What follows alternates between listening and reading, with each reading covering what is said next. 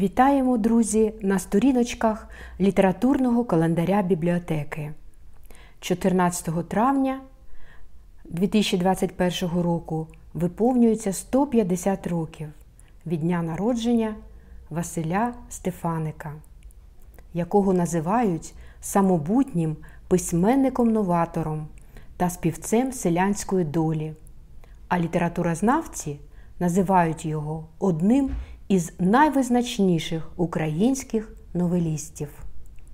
Пропоную перегорнути сторінки життєвого і творчого шляху геніального українського письменника. Творчий шлях митця припав на непрості роки. Кінець 19-го, початок 20-го століття. Тож Стефаник не стояв осторонь громадсько-політичного руху, виступав на селянських мітингах, боровся за права та свободи селян. Паралельно Василь активно займався літературною творчістю, мав публіцистичні виступи в пресі.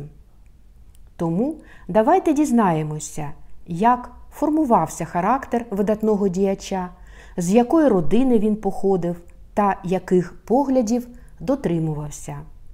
Також я зупинюся на двох е, літературознавчих виданнях, присвячених саме Василю Стефанику, які є в нашій бібліотеці.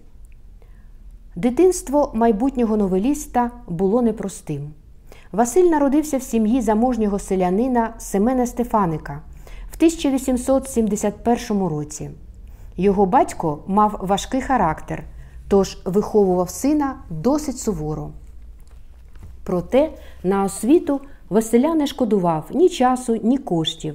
Спочатку віддав його до Русівської початкової школи, потім до Снятинської міської школи. Згодом юний Василь продовжить навчання в Ягелонському університеті. Під час шкільного навчання Стефаник зазнав значних знущань та принижень, адже в тодішніх галицьких навчаннях неприхильно ставилися до українців. Уроки викладалися лише німецькою та польською. Любов до українських звичаїв та традицій з'явилася у Василя ще в ранні роки. Мешкаючи на прадавніх землях покуття, юнак змалку чув рідну мову, казки, легенди та перекази. Тоді ж Стефаник допитливо знайомився із селянським побутом, який згодом знайде відображення в його творчості. Боротьбою українців за власні права Василь Стефаник серйозно зацікавився після знайомства з Анною Павлик, активною учасницею Галицького жіночого руху. Майбутній письменник починає брати участь у таємних українських гуртках, долучається до просвітницької діяльності на теренах українського села. Така громадянська позиція Василя не залишилася поза увагою влади. Так, уже в 1890 році його виключили з гімназії через участь у гуртку Покутська трійка. Одразу ж після цього Стефаник доєднується до Українсько-Руської радикальної партії Івана Франка, робить перші проукраїнські публіцистичні виступи. Основним напрямком громадсько-політичного життя Василя Стефаника назавжди залишається боротьба за права селян. Він майже цілковито підтримував ідеї партії Івана Франка, називаючи останнього мужицьким послом, себто представником українського селянства. Довгий час Василь вів мандрівне життя, не засиджуючись на місці. Та письменник мріяв мати родину. Згодом, в 1904 році, він одружується з Ольгою Гамурак. Вона мешкала в сусідньому селі, була дочкою священника. Дружину він вважав надзвичайно розумною, відданою та терплячою. Упродовж перших шести років подружнього життя пара мешкала в селі Стеців. Тут Стефаник займається господарством, швидко знаходить спільну мову із селянами. Саме в Стецеві родина Стефаників стала більшою. Один за одним народилися сини Семен, Кирило та Юрій. Варто зауважити, що всі, хто знав Василя особисто, вкрай добре відгукувалися про нього. Так, Ольга Кобилянська в особистому листі до письменника каже: Страшно сильно пишете ви, витісуєте потужною рукою пам'ятник для свого народу. З особливою прихильністю ставився до Стефаника і Іван Франко. Не лише через спільні політичні погляди, а й через самобутність творчості. Одностайними були і критики. Небагато залишив Стефаник письменницьку спадщину, числом, та зате вона пребагата своєю ціною, своєю вагою, своєю невмирущістю. Так про селян ще ніхто не писав. Писав про Василя Сімонович. Літературну діяльність розпочав у 1890 році, опублікувавши у журналі Народ статтю Жолудки наших робітних людей і читальні. Протягом 1890-97 років писав ліричні етюди, поезії в прозі. Вперше опублікував свої художні твори, новели 1897 році у Чернівецькій газеті Праця. Синя книжечка виводили з села, стратився у корчмі, побожна, сама самісінька. У 1899 році виходить перша збірка новел Стефаника Синя книжечка, згодом Камінний хрест. У 1900 році Дорога.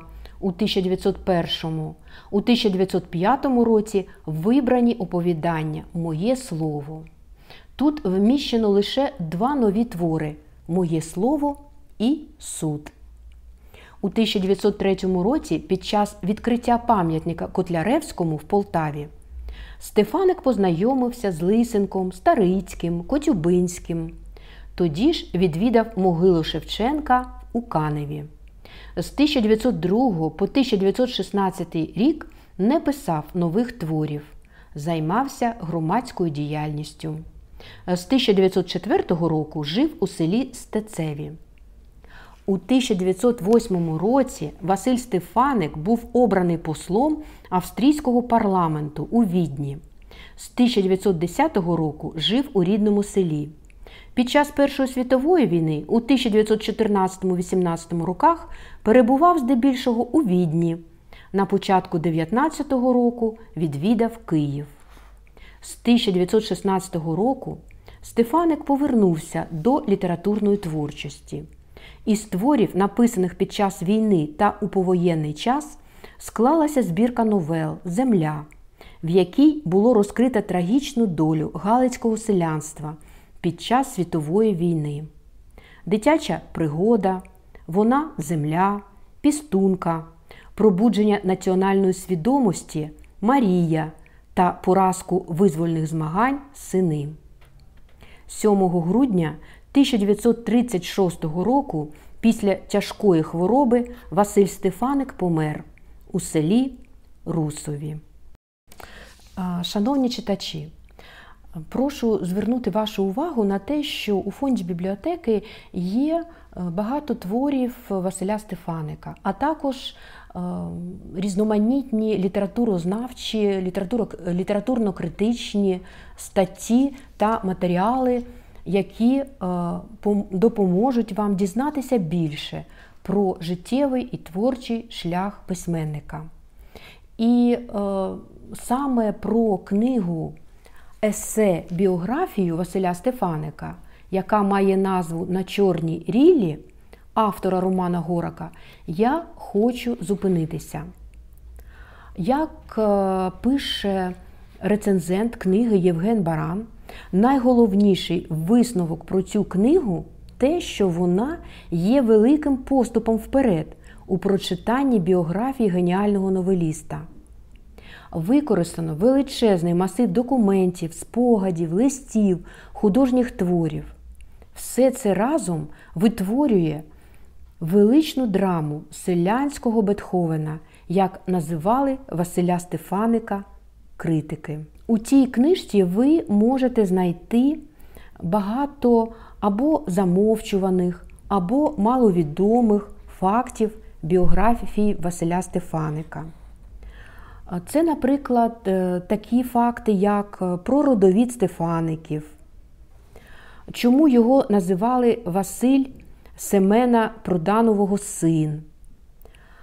Такий факт, що автор вносить ясність в деяке поспішне одруження Василя Стефаника.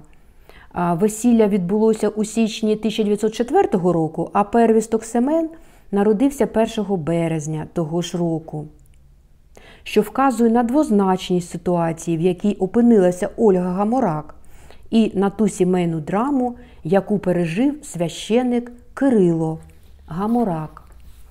Автор пояснює, як Стефаник стає депутатом австрійського парламенту у 1908 році.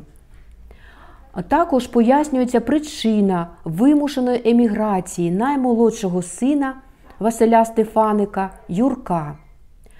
Автор конкретизує причини небажання Стефаника відвідати радянську Україну і відмови від пенсії радянського уряду з туманною історією антирадянської статті Стефаника, написаною на прохання сина Юрка, яка пізніше пропала. Автор переводить в іншу площину конфлікт старого Семена Стефаника із сином Василем. Акцентує на ролі Вацлава і Софії Мурачевських в житті Стефаника зупиняючись на деталізації їхньої сімейної драми. Деталізує взаємини Василя Стефаника та Івана Франка. Відверто демонізує Михайла Рудницького, роблячи його злим генієм Стефаника. Книга Романа Горака Кров на Чорній рілі є, безперечно, новим словом у Стефаникознавстві. Тому радимо, звичайно, до прочитання і до ознайомлення. Цікавим є і роман Степана Процюка, присвячений е, е, саме Стефанику. Він має назву Троянда ритуального болю. Е, чому Василь Стефаник писав про селянство, хоч був представником освіченої верстви? Чому твори його увінчані присудом страждань? У чому криється гіркість власного талану? Відповіді на ці та інші запитання якраз знаходимо у книзі Степана Процюка Троянда ритуального болю.